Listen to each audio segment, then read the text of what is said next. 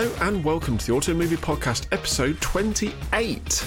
If you are into cars and movies and TV and all of that good stuff, then you're in the right place, especially if you like Days of Thunder. Martin Spain, my co host, what's been going on in the world of fictional NASCAR? uh, this popped up on my Twitter feed. It's an article on ESPN.com titled Why Days of Thunder is a Cult Classic. Uh, and it's a fantastic look into the making of the movie, told by the people that were there, the people that were involved. And I, I read the whole thing, loving it, wanting to watch Days of Thunder again, and wishing that this had been available when I did my review in whichever episode it was way back when. Chris, you'll have to look at the, uh, the list and tell us when we did Days of Thunder. But this has all manner of fantastic behind the scenes stories that I could have put in my review. Um, it's a fantastic article. If you've seen Days of Thunder and think it's rubbish, go and read this anyway. It might make you a little misty eyed. If you're like me and you kind of think it's secretly cool again now, um, read it because you'll just get an itch to watch the movie again. I really want to watch the movie again especially after reading this. Um, Chris also found a thread from NASCAR man underscore RR on Twitter that has a bunch of video clips from the making of, including crews attending races and a bunch of other interesting facts there.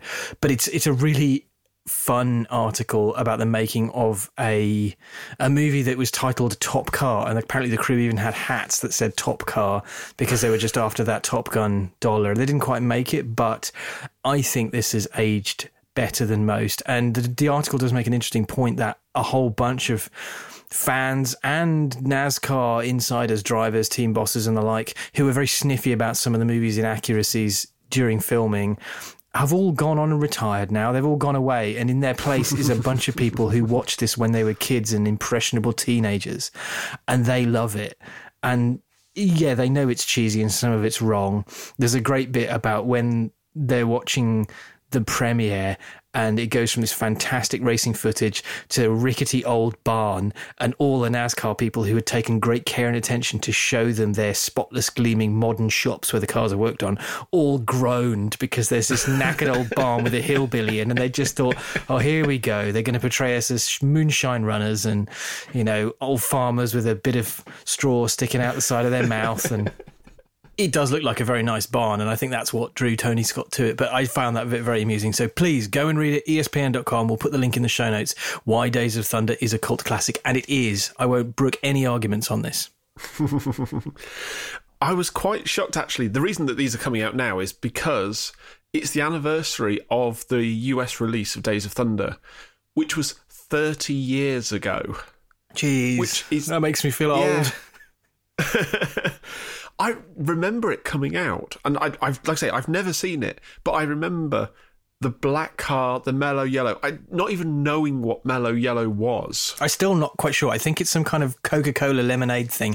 What it did do after reading this article was see if I could find a mellow yellow T-shirt or some kind of slightly subtle Days of Thunder merch. And there are such things, but are they on? Uh, they're on Amazon.com and they won't ship to the UK. So uh, if if we have any US listeners feeling particularly generous, then send me a medium mellow yellow T-shirt. We've also had recently a almost Drive to Survive esque documentary from the Formula E category called And We Go Green, which is an interesting double entendre when you think about it. I saw this a few weeks ago when it was an exclusive on Channel 4 in the UK, but I found out yesterday it's actually turned up on YouTube, the whole documentary. And I've got to say, I was pleasantly surprised. I was not quite sure what it was going to be like going in. There's been documentaries in the past, particularly about the first race in, I want to say, Dubai, um, where they look at how the track's built from nothing and all that sort of thing. But what it actually is, rather than being just about the racing or just about the environmental side or just about any one particular aspect, it's actually quite a good potted introduction to Formula E, to its history, and it focuses particularly on the rivalry between Jean Eric Vergne and Sam Bird. With a little bit of Andre Lotterer and Lucas di Grassi in the mix as well. Oh, and just on the side, being kind of rubbish, Nelson Piquet Jr. Well, yes, that is kind of his MO. And that's the last thing we'll mention about him because, yeah, he is quite secondary Is, isn't there a thing at the end where it says something like Nelson Piquet Jr. left the series in nine, 2017 and is now racing tractors in Brazil or something? Yeah, pretty much. Um, it does the thing, and when I know we've skipped right to the very end, but it does the thing where after it's told the story of the season, it then updates you on what happened next, effectively in that kind of classic documentary. Show a still image or show a, a bit of footage and stick some text over the top. And um, yes, it says something along the lines of Nelson Piquet Jr. left his team halfway through this, the following season and is now racing stock cars in Brazil, which is a fairly damning bit of text because. yeah, they're not very kind to him, which I thought was odd because he's very articulate when he's talking mm. about the series and when he's talking about racing drivers in general. And even when he's talking about his dad, who does not sound like a particularly nice gentleman, he's a little off when he's talking about himself or his career, but perhaps that's just because it's him doing the talking. I watched this last night and uh, I wasn't feeling very well. Uh, we were due to record last night, and I texted Chris at the last moment and said, "Dude, I need to push it out by a day, and I need something to watch to take my mind off the fact that I feel really ill." and so he sent me the link to this documentary, and now I will hold my hand up right now and say that I I'm on the record on Twitter and in many conversations with motor racing friends as viewing Formula E as milk float racing in a dockside car park. this documentary does not change that impression when I talk about the racing. The problem I have with Formula E is all the tracks look the same. There is no mm-hmm. individual unique feature that makes you go yes in the way that you've got the the S's at Suzuka or you've got Copse Corner at Silverstone or you've got Eau Rouge and Raidillon in Spa or any of the famous corners there are at famous racetracks the world over. Formula E has none of that because these are temporary tracks set up in car parks and docklands and sometimes in streets in big cities because, you know, it's supposedly um, green racing and therefore they can go places because they don't make any noise uh, that they couldn't stage an F1 race. And that's fine. But there's no appeal at seeing these cars tackle identikit circuits. The appeal has to come from the racing and the drivers. And I think that's where this documentary scores really big. It's kind of a, for me, it felt like kind of a two hander between the boss of Formula E, Alejandro Agag, basically giving us the hard sell on Formula E some of it via a medium of having Leonardo DiCaprio tagging along and being given the hard sell on Formula E, which is kind of fun because he's been to a, a, race apparently every single season and he's clearly interested enough to keep coming back. He's an investor in one of the teams. Is he really? I think he's got some money in Dragon, if I remember right. Okay. No, uh, Venturi? Oh, I don't know. Yeah. Um, that's interesting, but that's felt very much like the sales pitch for Formula E. And the other problem I have with Formula E is that I fundamentally disagree with Agag's theory that combustion engines are going to go away and that battery tech and electric cars are the future because I feel they're a dead end. And everyone is ignoring the fact that batteries are full of horrible rare earth minerals that are mined in horrible conditions and I get that they're trying to be more ecological. They are sourcing their own power from some strange combination of seaweed and milkshake. I can't remember the actual thing, but it's some kind of thing, and they run their generators that are emissions free and etc. etc. And I think that's great. You have this, but the problem I have is that I disagree with your fundamental philosophy that says that battery EVs are the future. I don't think they are. I think they are a stopgap at best and a dead end at worst. However, the stuff that really works in this documentary is the driver stuff, the personality stuff, mm. and that works gangbusters. I'd go so far as to say this works better in some respects than Drive to Survive because it concentrates on the drivers more and it interviews them in their own spaces. It doesn't stick them on a chair in front of a light in a talking head studio and then fire things at them that way. They've got a little bit more access, I think, and they are empowered to ask difficult questions, emotional questions. Mm. So we get to look into season four and we follow Jean Eric Vergne, we follow Lucas di Grassi, Sam Bird, to a lesser extent, Andre Lotterer, who is Jean-Eric Vergne's teammate for the first time that year, and then Nelson Piquet Jr. sort of on the side. And having watched the documentary, how much of a laugh do you think Andre Lotterer would, would be on a night out? Quite a lot, I think. I was surprised to see how much he kind of dicked about and how much he was a little bit dirty in his racing.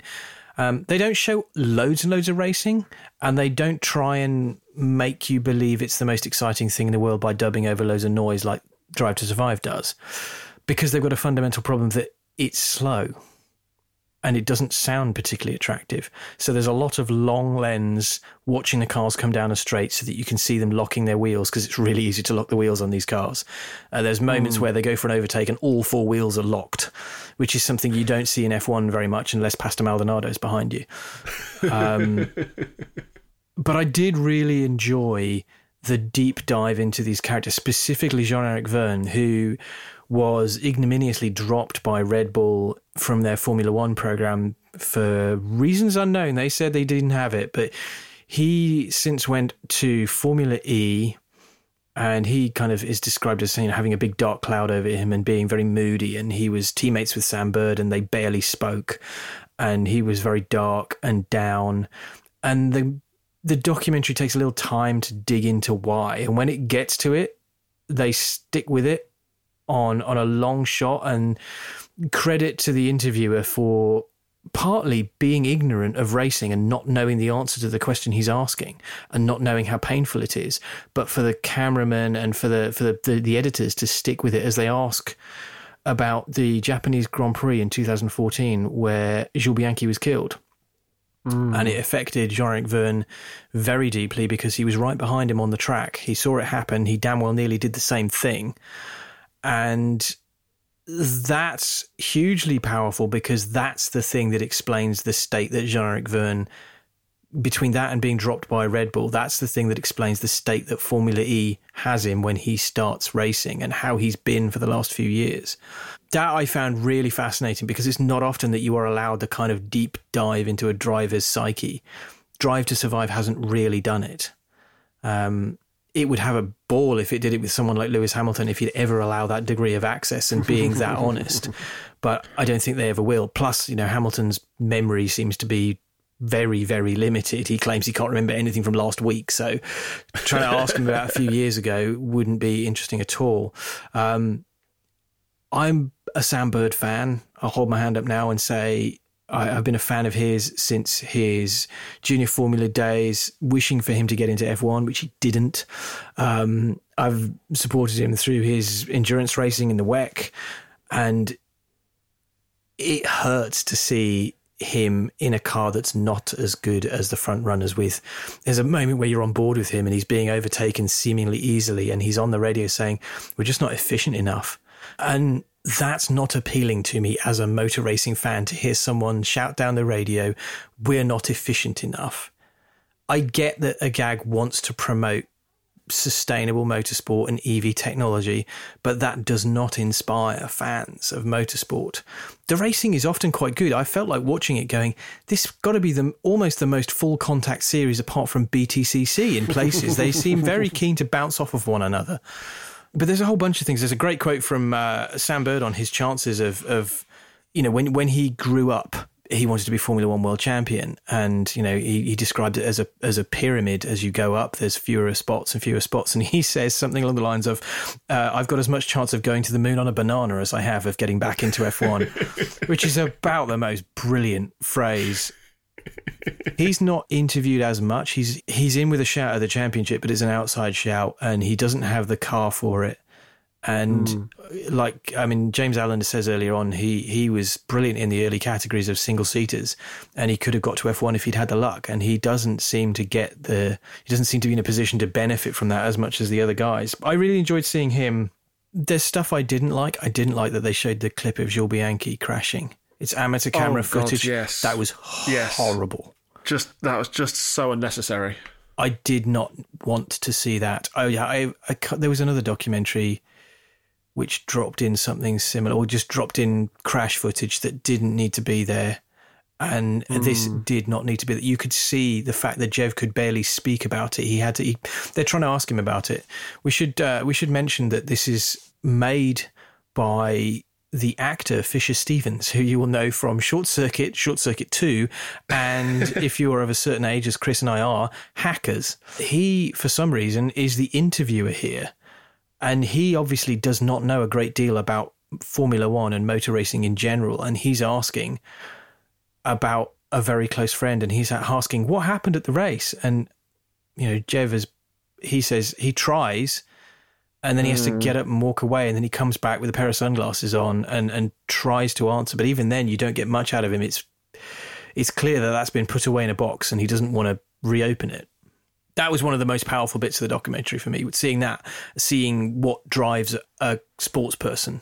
Weirdly, actually, looking at Fisher Stevens' IMDb page, one thing that jumps out at me was a um, Jon Bon Jovi multi-part documentary series he did. really? But no, it, it's it's a very well made documentary. I think it's definitely for people that have no way into Formula E, and I think that the the fact that what you said about the efficiency side of it, there is a limited scope, I think, with Formula E because it is largely a spec series. What they have done quite cleverly is they've kept some things free. So the bits that are directly related to road cars like software mapping, like inverters, motors, things like that. Um, for the for the Tamiya people, basically the speed controller and how many winds the motor's got. Anyway, um, can you imagine it? Like first season Formula E, instead of swapping cars, they should have turned the cars over, taken a panel out, pulled out a NICAD pack, put another one in, turned it back. I, mean, I know they out. show you the actual battery pack and it's a structural part of the car, but I'd far prefer it if it was a kind of four big cells soldered together, wrapped in plastic and tape, matched. Yeah, matched pack. Yeah, I. It's. I think this is worth seeing. I think this is mm. worth watching, even if you're not a Formula E fan. And I've given Formula E a few tries. Uh, they had a Gen 2 car come in last year, and I watched some of the races there. The problem I have is still the circuits. The cars are kind mm. of hmm. fast enough now, and the racing is good. The drivers are all very talented. There's a bunch of things yeah. that go unsaid in this. There's a lot of XF1 drivers in here and quite a few drivers who split their time between Formula E and the World Endurance Championship. And Agag makes a big point of how they've got loads of manufacturers coming in, but n- neglects to say because it's cheap. This costs something like $20 million for a season of racing. It's so cheap they can write it off as one day's marketing budget.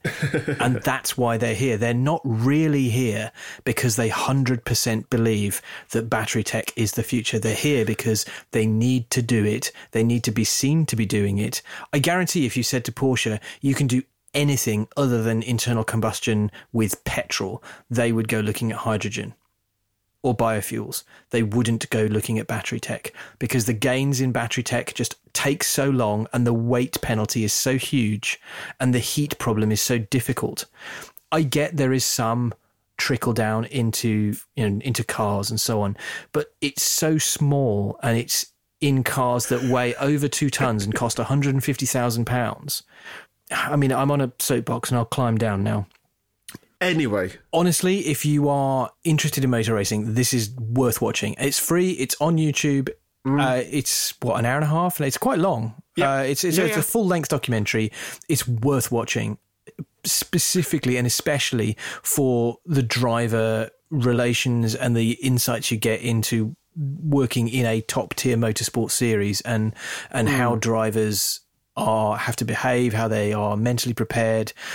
That stuff is fascinating, and it's a deeper dive than most documentaries will go into, mm. including Drive to Survive. And I think if if you are watching it with somebody who is has no interest or no way into motorsport, but it likes the people side of it, this is absolutely a great way in for them it did make me think that now we've got Formula E's got its kind of documentary moment. The WEC's had quite a few good documentaries about it, plus Le Mans. F2. F2's had a great documentary, well, a, a, a middling documentary series a, with one great with one great episode in it. Mm. Um, now we've got this for Formula E. Where's rallying?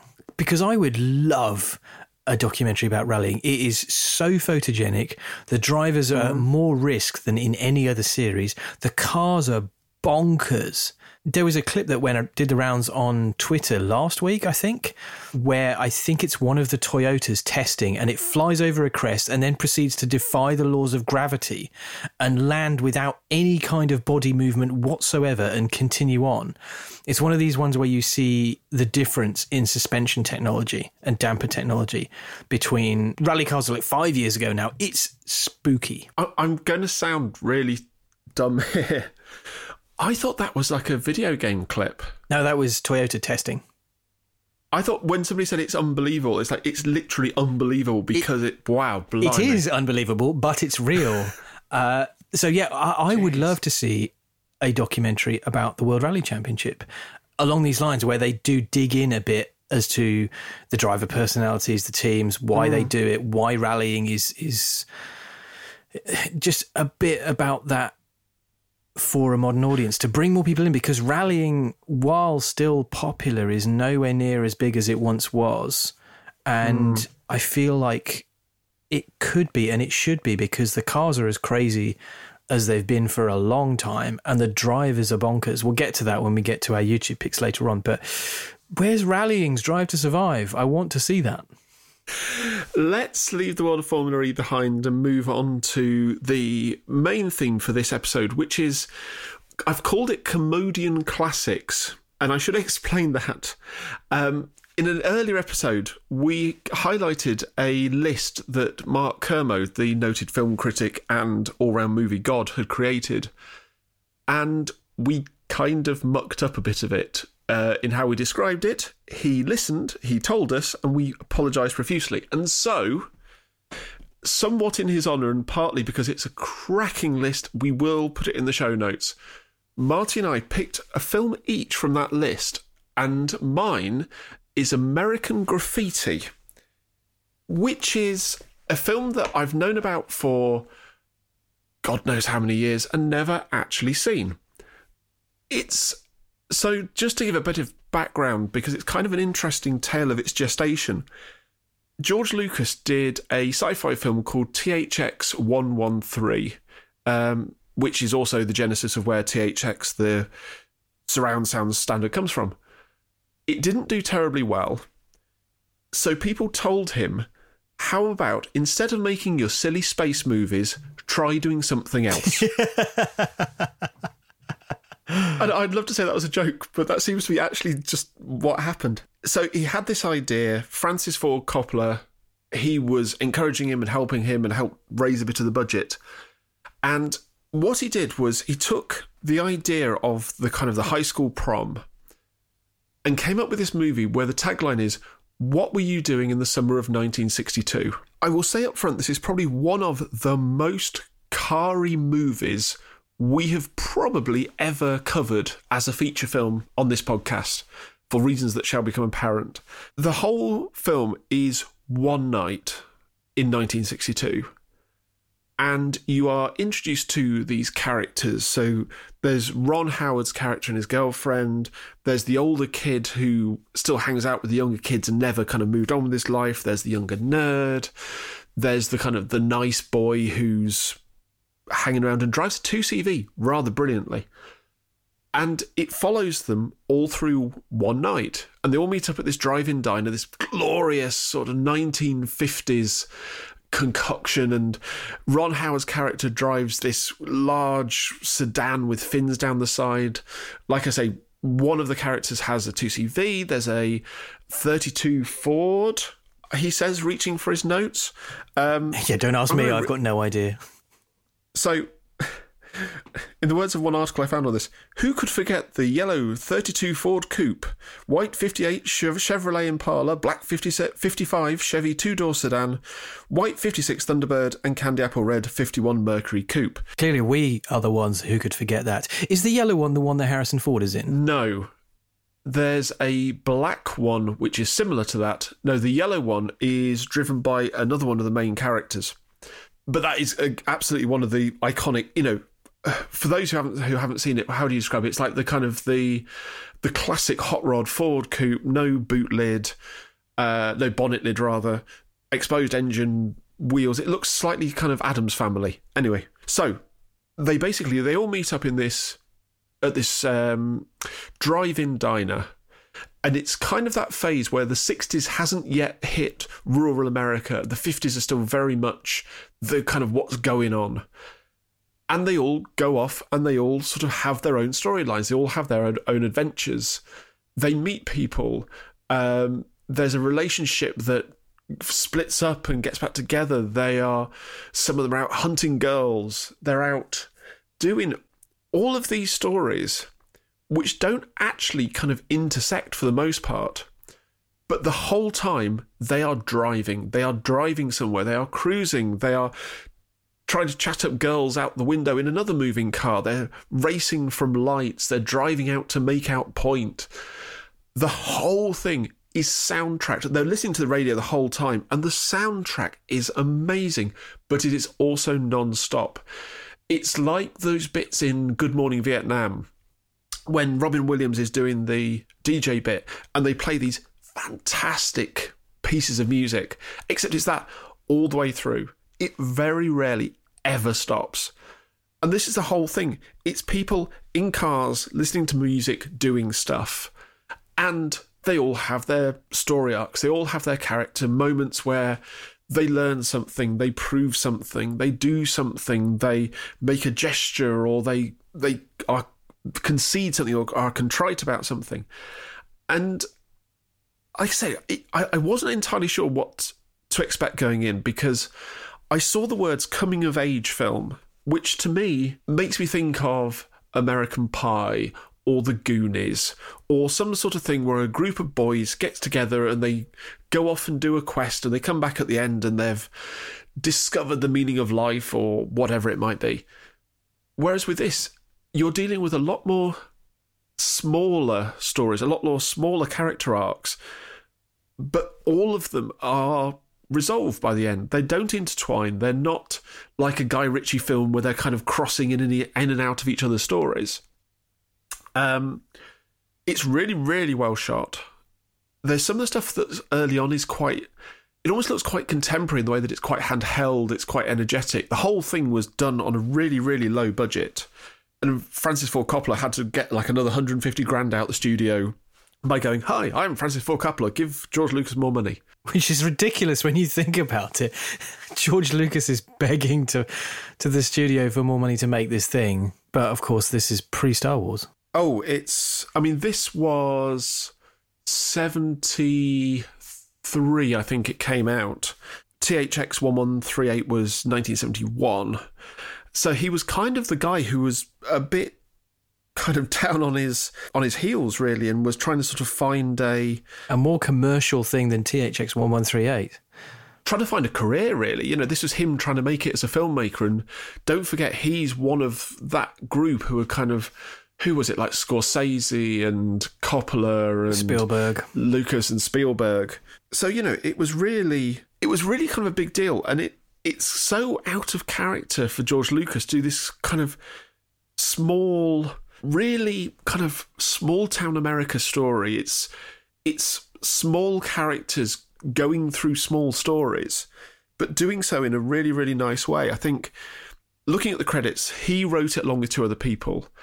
And I think I texted you while I was watching it and said, the dialogue for this is, is really good. The women in it, and there aren't that many, but they are really well written. Um, the actress who's playing Ron Howard's girlfriend really has this sense of agency about her. She really has this sense of, um, you know, she's standing up for herself. It's not a male fantasy character. You know, there is kind of actual jeopardy in, um, in the way that their relationship kind of plays out. Would I say it's a classic? I don't think it is. I think it's kind of, it's almost the opposite of when you were talking about Duel I think, in the last episode, which was a TV movie that became a cinematic release.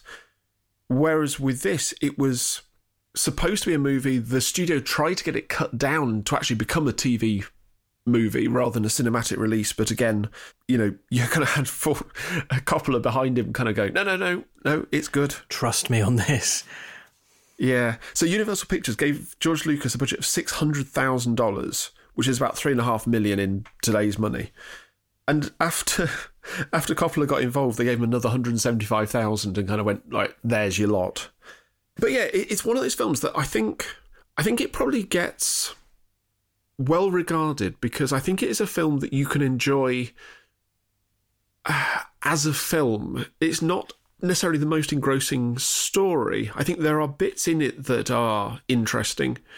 I think the way that they structure the film is is interesting. The way that they kind of marry all these stories together is is interesting. I think it, it's a it's a like I say a hugely Kari film. If you have any nostalgia for the late fifties, early sixties, this will be so far in your wheelhouse.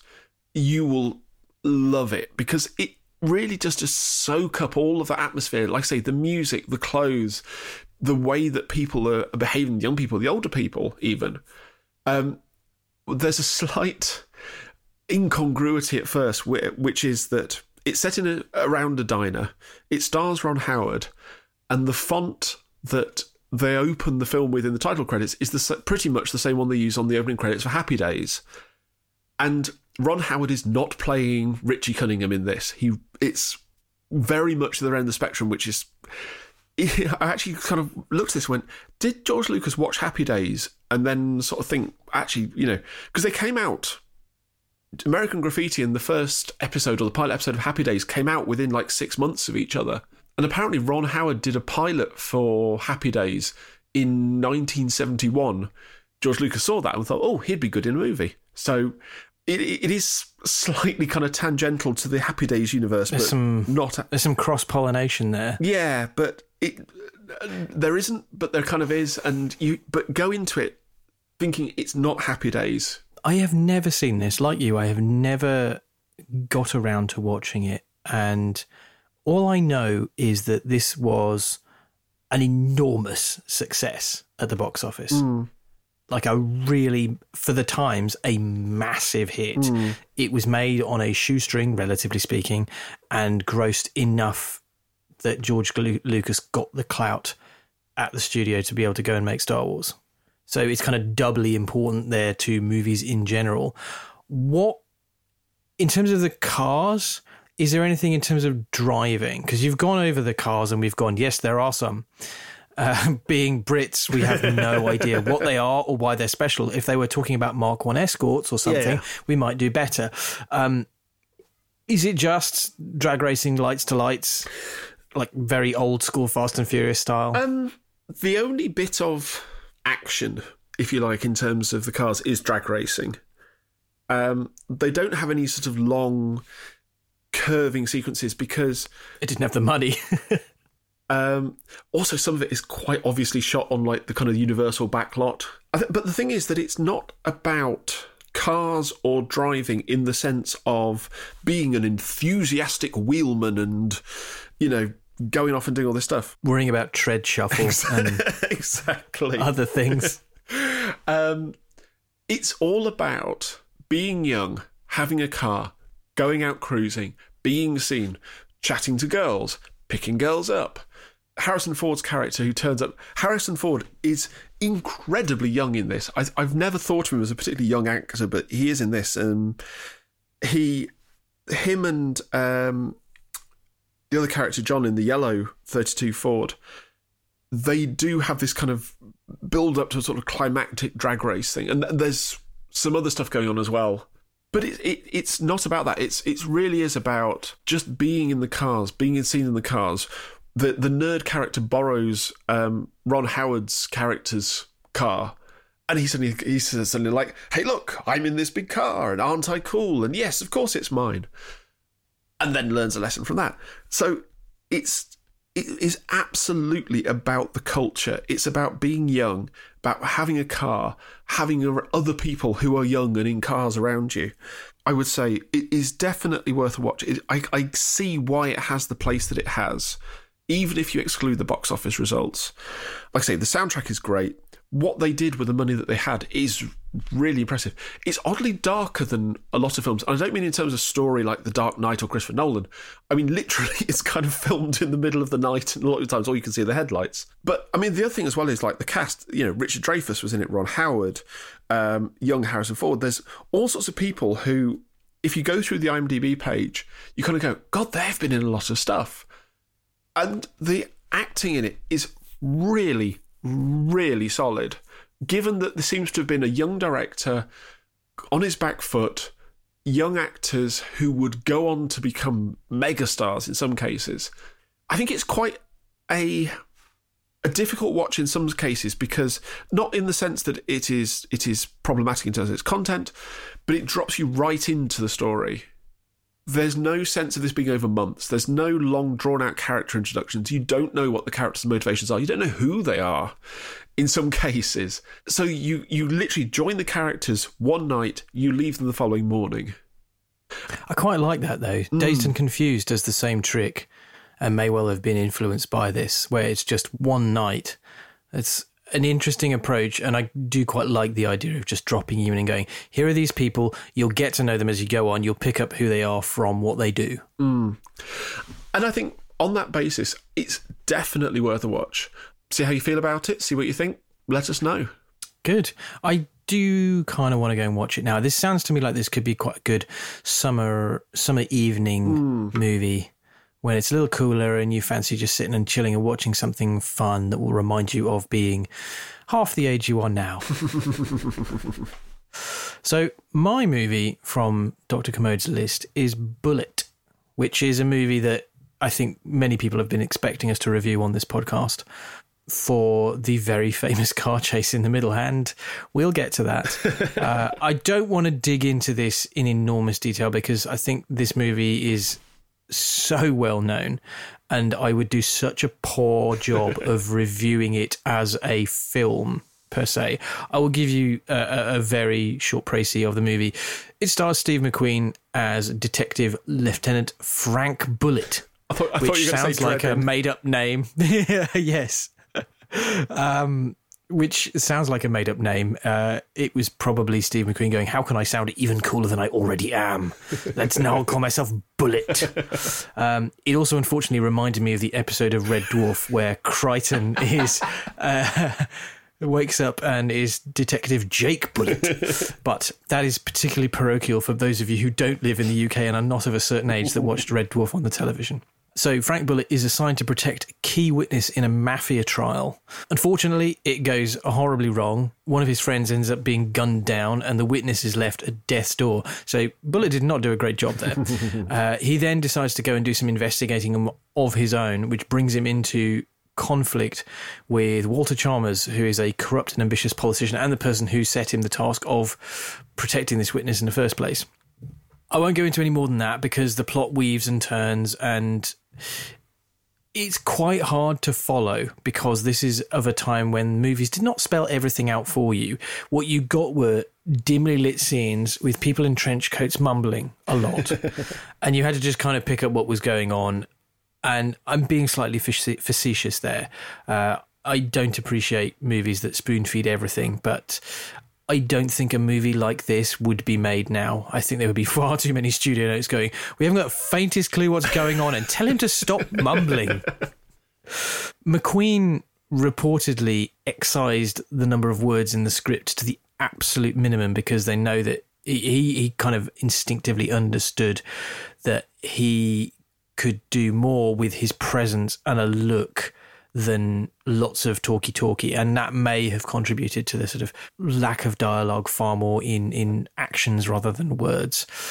It's got a fantastically jazzy and slightly awkward score from uh, Lalo Schifrin, who it goes from being brilliant and, and suspenseful and dynamic into some appalling lounge jazz. Uh, there's a scene with them in a bar or restaurant or something that I was just cringing, thinking, please get this over with. This is so horrible. I can't concentrate on the movie because I hate the music so much.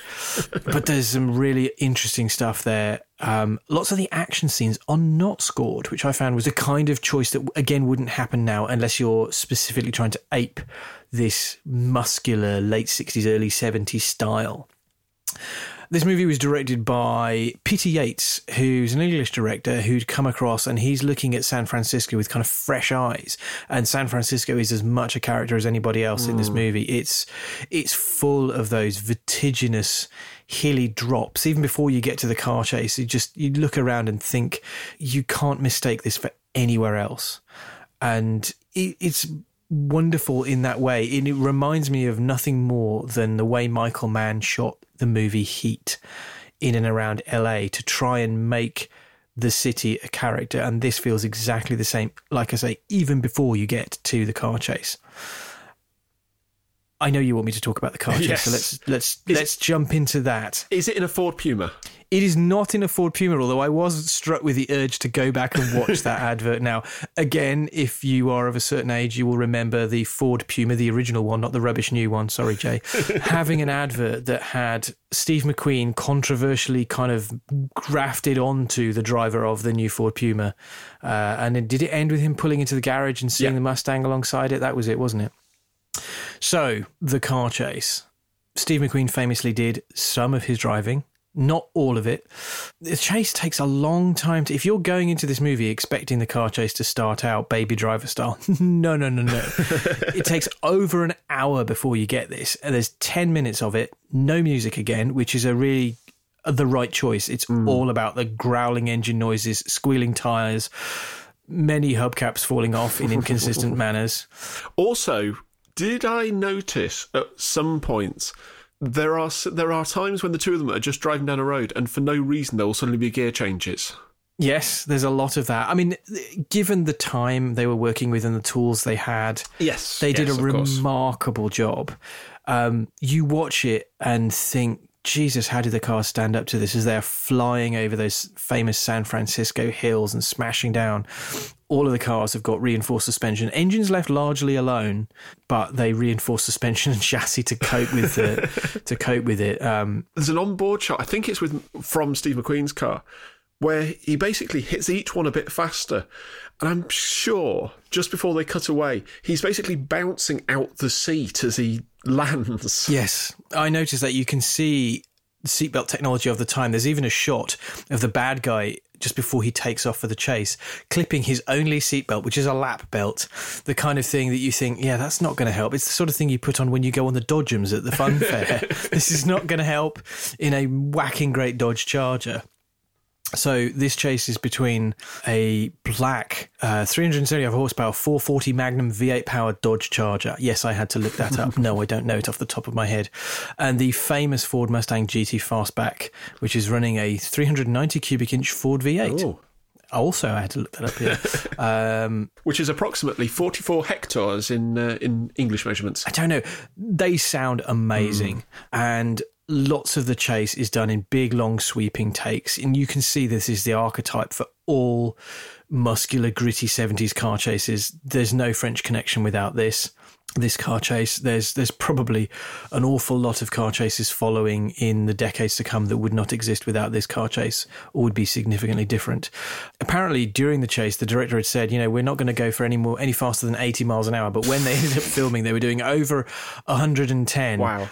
Some of the reviews of the time were a bit breathless and going, they're doing 150 miles an hour, which would be a struggle in cars that probably can't get there on a straight, flat, level piece of road. But still, I watched this and for the first half of the chase, I was struck by how much understeer there was in these cars. Oh, the Charger particularly. They go flying around these corners, and you think, oh, it's a big muscular V8 rear wheel drive. They'll just be on the lock stops every time. They're not. They're just, they're actually trying to carry speed. They're trying, there's a much more greater sense of speed in this. And as a result, there is that horrible squealing understeer sound from both cars. Um, and there's a moment where McQueen's car, the Mustang, steps on it coming away from a junction and just leaves one black Yes. line all the way down the road. And you think, oh, you need a diff in that car so badly. I spotted that, yeah. But that's that's very nerdy. Famously, there are moments where the cars overtake the same st- the, the same sort of staged car multiple times over, and this is no more obvious than when there's a sequence in the middle of the chase where both of them overtake the same dark green Volkswagen Beetle about five thousand times. For a chase that's pretty well cut together for the time and the technology available, that's a glaring error. But there are moments earlier on in the movie, even before the chase, where you can see that McQueen's Mustang is smashed to bits. uh, because they only had two cars and they'd obviously filmed some of this already. So there's some continuity errors in the way the cars look. There's a whole bunch of hubcaps that kind of fly off from different angles. I have to say, there's there's, there's one stunt with a stuntman who falls off a motorbike in front of the two cars. Yes, that is Bud Edkin. Bud Ekins. Sorry, I'm going to get his name wrong. Who is the guy that did the chase? Uh, the guy that did the stunt in The Great Escape, where McQueen's character Ah. jumps over the barbed wire fence. So he here does a like a low sider crash, and I was watching it thinking that is absolutely a stuntman deliberately laying the bike Hmm. down. There's no attempt to it look anything other than controlled. It looks cool and it serves the story really well. The sort of the story of the car chase where him doing that delays McQueen's uh, Mustang and. Um, I should call him Bullitt, but it just sounds so stupid. I'm just going to call it McQueen. But but when you when you see the footage of this stuntman lying prone in the road, and there's these two cars going at, towards him at speed. Yes, this is filmed it of a different time. Um, McQueen did a lot of the driving in the close-up scenes, and then three other drivers: the stunt coordinator Carey Loftin, Bud Ekins, and McQueen's usual stunt driver Loren Janes drove for a lot of the high-speed parts of the chase and did the more dangerous stunts. The Charger with the bad guys in it's driven by veteran stunt driver Bill Hickman. I think, I mean, largely everything seems like it was done for real. There are moments where you feel like they're just on the edge of having an accident, particularly the Charger smacks into a guardrail at one point right by the camera, and it, it just feels like everything is right on the limit of being out of control. And that's why it works. It still now holds up. It jumps off of the screen at you. Unfortunately, for car people, it's the highlight of the movie, and then the movie takes a big downturn into the shitter afterwards um, as it goes back into its kind of deep, plotty, bad guy mafia stuff. And then, for reasons I wasn't quite able to fathom because I think I was quite tired by this point, they end up in an airport. And McQueen is running on live runways, being not run over, but having real aircraft pass over the over the top of oh. him. And I was watching the whole thing, thinking, "How the fuck did you get permission to have live aircraft taxiing about the runway while you're filming this stuff?" Ah, excuse my language, but it was I was taken brutally out of the movie by that point, thinking, how on earth did they do this? Is it worth watching? Yes. Is the car chase still one of the best ever committed to film? Absolutely. Is it a really good movie? For me, sort of. Would I watch it again? Not for a long time. But without this movie, you don't have all of those brilliantly gritty, muscular 70s thrillers that then paved the way for the similar kind of muscular thriller to come back. Mm.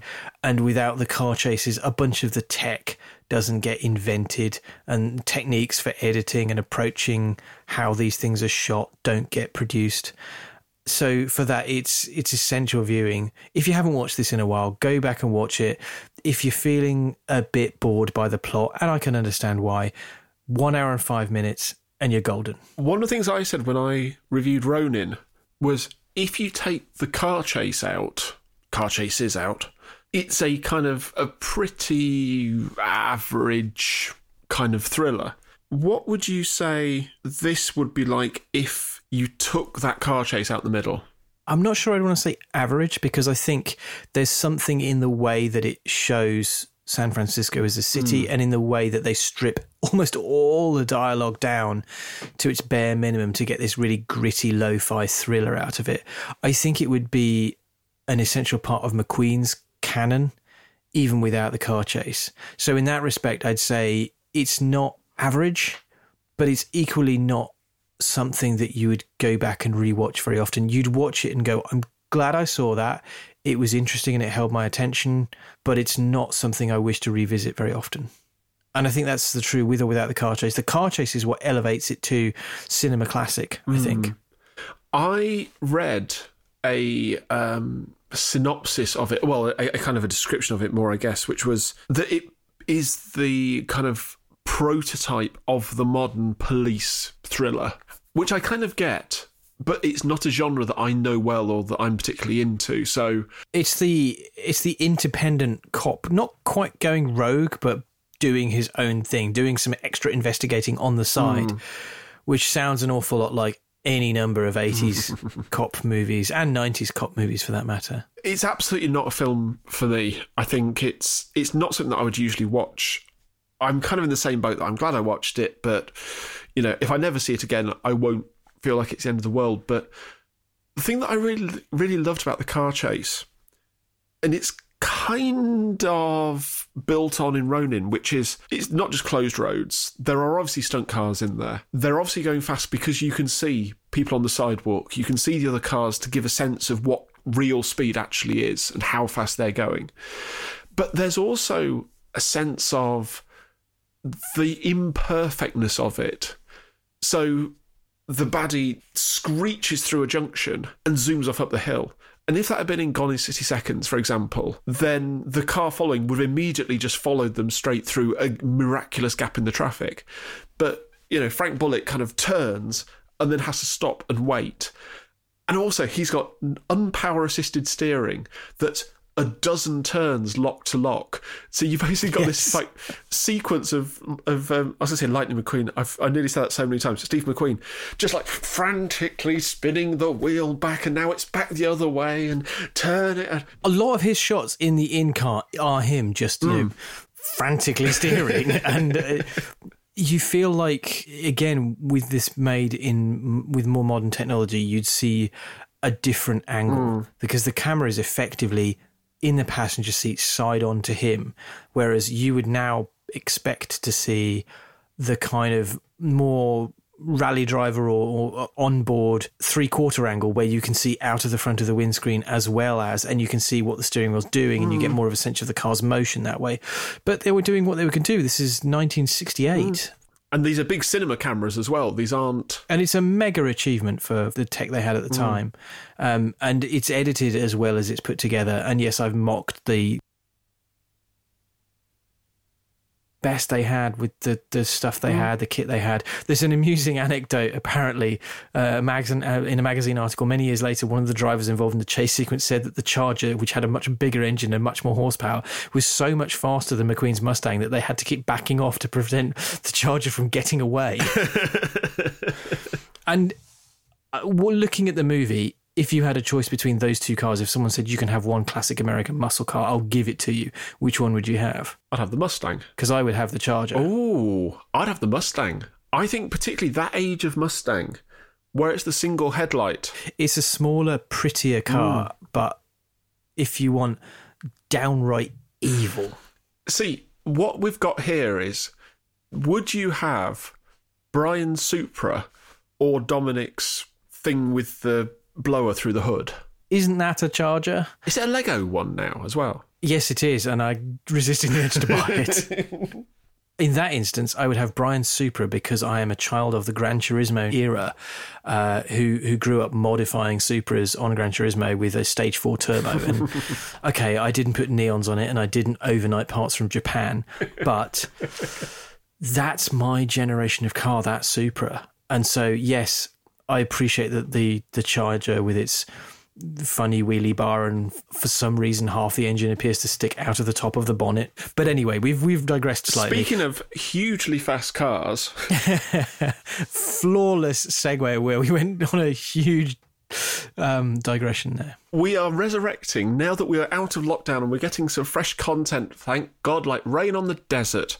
We're going to resurrect what has Henry Catchpole been up to this week and the if you're going to make a film to revigorate, revigorate, reinvigorate, reinvigorate the car lust of a nation, driving a Turbo S on track and road is a great way to do it, especially when you've got Carfection team doing the visuals. My God, I've missed car, new car videos. I haven't seen this one yet. I really want to watch it. I have not got around to it because I've been distracted by other things, as we will get to. Carfection have been churning out a bunch of really good stuff during the lockdown, mm. and I'm really pleased that they're back able to make films. And what a better place to start than 911 Turbo S. Also, if you go into the Carfection channel, they've been doing some good stuff during lockdown about kind of some of the behind the scenes or the stories. The making yeah. of. Yeah, Henry did a really interesting thing uh, on that that I probably should have put as one of my video clips of the week, but didn't. But yes, uh, if we remember, we'll stick that one in the show notes as well. Go back and look through some of their their more recent stuff they've done during the lockdown because it's worth seeing and very interesting if you've been a long time viewer, which of course you have Yes. because it's Catchpole, right? And also, if you can tell us how his uh, Bianchi water bottle is magically stuck to the wall in his uh, recording cupboard, I would be fascinated to find out. Anyway, my video pick for this week is a Bugatti Veyron, sort of. So, on the uh, Tavarish channel, amongst rebuilding a McLaren 675 LT and all the other fancy stuff that Freddie does, he bought a fake Bugatti Veyron. this is the most hilarious thing, He bought it for four and a half thousand dollars. which is four thousand dollars more than I would have paid. And somebody, God bless them, has built a replica Bugatti black and orange Grand Vitesse body kit onto a Honda Civic. I question your use of the word replica there. Okay, That that's that's maybe stretching the So- definition of the word somewhat. if you rung somebody who had a big pile of fiberglass, described to them what a Bugatti Veyron looked like over the phone, and then sent them a Honda Civic, this is what you would get. Yeah, that's a very fair description. Aside from the fact that it, well, this won't be a spoiler alert because the Bugatti Veyron doesn't have a spoiler. Well, it does. Um, one, it pisses fuel all over the uh, workshop and nearly catches fire, which frankly would have been a good fitting end for it. It also has wheel spacers, the likes of which you have never seen before or since. Half a foot of wheel spacer, and and full credit to to Freddie. He does point out what this does to the steering. Yes. effort required, which which is something I don't think many channels cover in when you're adding wheel spaces into this kind of thing. what they do to the actual mechanics and physics of turning the steering wheel. it's it's worth a watch because, in all fairness, he do, actually does a pretty good job of describing what it actually is without just wanting to smash it with hammers. Um, and you, you do just watch it going, oh God, what's he going to find next? Particularly, by the way, if you do watch it, one of my favourite angles is like the rear straight on view of this abomination. It's just, it looks like a kind of deformed, inflated spider. The rear is terrible. The front, if you have very poor eyesight and you squint through closed fingers, you might go, yeah, that might look like a Veyron. The rear is just made up crap. awful. awful. but yes, it's a very funny video, and I do look forward to seeing what Freddie's going to do with Yes. it. Um, also, go and watch all of his other stuff because he's been doing loads of stuff on his McLaren.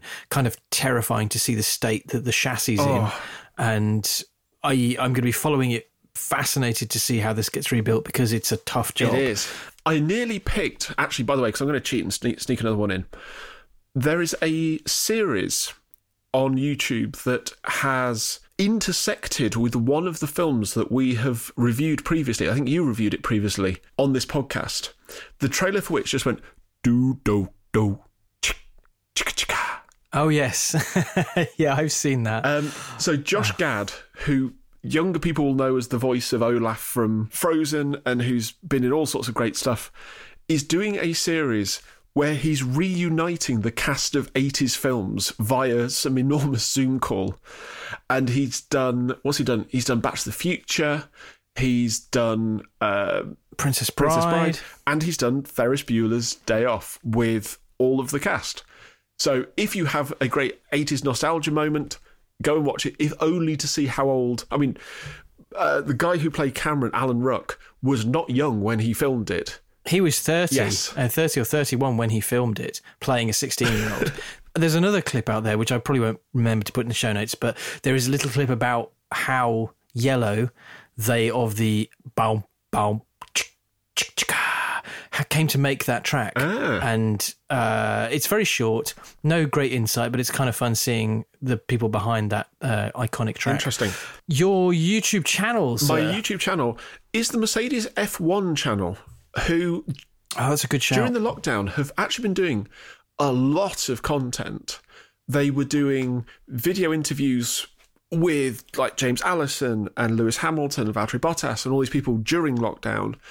Since the factories come back, they've been turning out a lot of content about how they are socially distancing, what they're doing to prepare for the races, what the logistics are like, what the on track um, procedures are going to be like. It's quite kind of, as I was going to say, boring. Boring is the wrong word. It's a bit staid. Um, it's not the most exciting popping video you've ever seen, but it's they're giving away an awful lot of info. They're being mm. very, very open, Very. which I really love about Mercedes. One of my favorite things about this channel is when they do the race debriefs, mm. where they'll go through the whole race and they'll take questions from social media, which of course are filtered. So they're not going to go, why didn't you let Valtteri stop before Lewis? Unless there's a really good reason. But they do tend to be very honest and they have James Allison and a few of the other strategy people and people on the pit wall answering viewers' questions about how the race played out and why they made the strategy calls they did. And they're usually pretty honest, even when they've had a bad race, or it's probably rather, especially when they've had a bad race, they will give justifications as to why they made the decisions they did. And they're more open, I think, than virtually any other of the top three teams. Mm. Ferrari don't do anything of note on social or any of the channels whatsoever. They're just or just like, media. waving arms and um, eating pasta. and Red Bull are just too busy being arrogant little. c***s. Sorry. right. I, I think I think that should be an actual beep. That should be an actual Yes, I'll beep. um, and kissing Christian Horner's ass to actually do anything worthwhile on the socials, which is weird because they have a whole media arm that should be doing brilliant stuff, and yet they do fuck all. but watch the Mercedes stuff because yes, it is a bit staid, and obviously some of the people who are in front of the camera are not not comfortable is the wrong word, but they're not used to hmm. presenting in any, in a really engaging manner. They're engaging people, but they're out of their comfort zone in front of the camera, but they're doing it anyway, hmm. and I really value that. Definitely. So yeah, I've taken over your your okay, YouTube okay. channel to What's give, your- your- to give my What's your endorsement. pick for this episode? So I went down a rabbit hole here. I started out going on from my WRC comment about wanting a drive to survive for WRC. So I went onto YouTube and did the, my classic WRC onboard, which led me to, of course, Colin McRae's onboard from 2001, Wales Rally GB, the best modern WRC onboard I think I've ever seen. If you've not seen the one, then come on now. Go and find it out. Everyone else I know knows the one I mean. It is astonishing. I then, after watching that and going, oh, I miss Colin McRae so much. And then I found myself looking for who I consider to be the current generation's Colin McRae, which is Thierry Neuville in the Hyundai i20, because frankly, he's bonkers. And I found a video that was titled, Thierry Neuville is always flat out. Unfortunately, this video looked like it had been edited with a potato, so I had, to find another one, which was Best of Thierry Neuville, which is basically a massive sequence of clips of him with his foot buried through the bulkhead and halfway through the floor, massively sideways, jumping the massivest. He's he is always flat out. However, this then led me to just typing in WRC flat out, and I came to a collection called Best of WRC Rally 2019 Flat Out, which has Neuville being flat out, but also all the other drivers. And it is a stark demonstration of how far rally cars have come, how much speed they can carry. The current gen of cars are sideways, and I love that because there was a moment when Sebastian Loeb ruined rallying forever by discovering that if you didn't go sideways, you went faster. And a whole generation of rally fans went, Yeah, but it's really boring. And he went, Gallic shrug, and just went off and won nine world titles on the bounce. Now, however, with the new generation of rally cars that have got a bit more power and a few less differentials and stuff, sideways again, and you've got nutcases like uh, Thierry Neuville and Elfyn Evans and a little bit of Sebastian Ogier. It's full of stuff like that. So it's just rally cars going absolutely batshit insane, massively sideways round corners. It's brilliant. So that's my clip of the week. Makes you want rallying to come back, but unfortunately, thanks to coronavirus, I think more or less the entire 2020 season has been cancelled, which is a crying shame. What's your channel pick for? Uh, my channel pick of the week. Now, this is a good one. You're going to like this as a as a prior E E46 M3 owner. I discovered these on a recommendation from a forum, so I'm going to give shouts out to Tim from Northloop. Thanks, Tim, who recommended a channel called Speed Academy. No other description, so I went and sought them out. This looks like a pair of Canadians in a, a, a beautifully big and airy workshop, and they modify cars and upgrade them and make them better. And there's a series I got sucked into, which is the ultimate BMW M3 rebuild, Ooh. where they have what they call a swamp car. I think they must have got this M3 from somewhere in Florida. The brakes are stuck on with rust. They can't get the wheels off, so they're whacking them with hammers. People looking for mint condition 18 inch E46 M3 alloys look away right now because they take some dents out of them. And they they're working on building a proper supercar chaser out of this E46 M3. And it's fascinating watching. They've got some really choice kits, StopTech brakes, um, JRZ. Sorry, I know that's not the correct British pronunciation, but it's what they say on the video. Coilovers. I forget what wheels they've got. Forgeline wheels, I think, but they look absolutely. They've there's clearly some budget behind this somewhere. I don't know where the money comes from. Maybe the money comes from YouTube, but they're building a really mega car, and there's loads of other builds on there. There's another one there that's an Evo Six build that is titled the STI Killer. Mm. There's just lots of really cool cars on their channel, and they they they they're picking the right kind of components, the components that I would pick. They're picking the things that matter.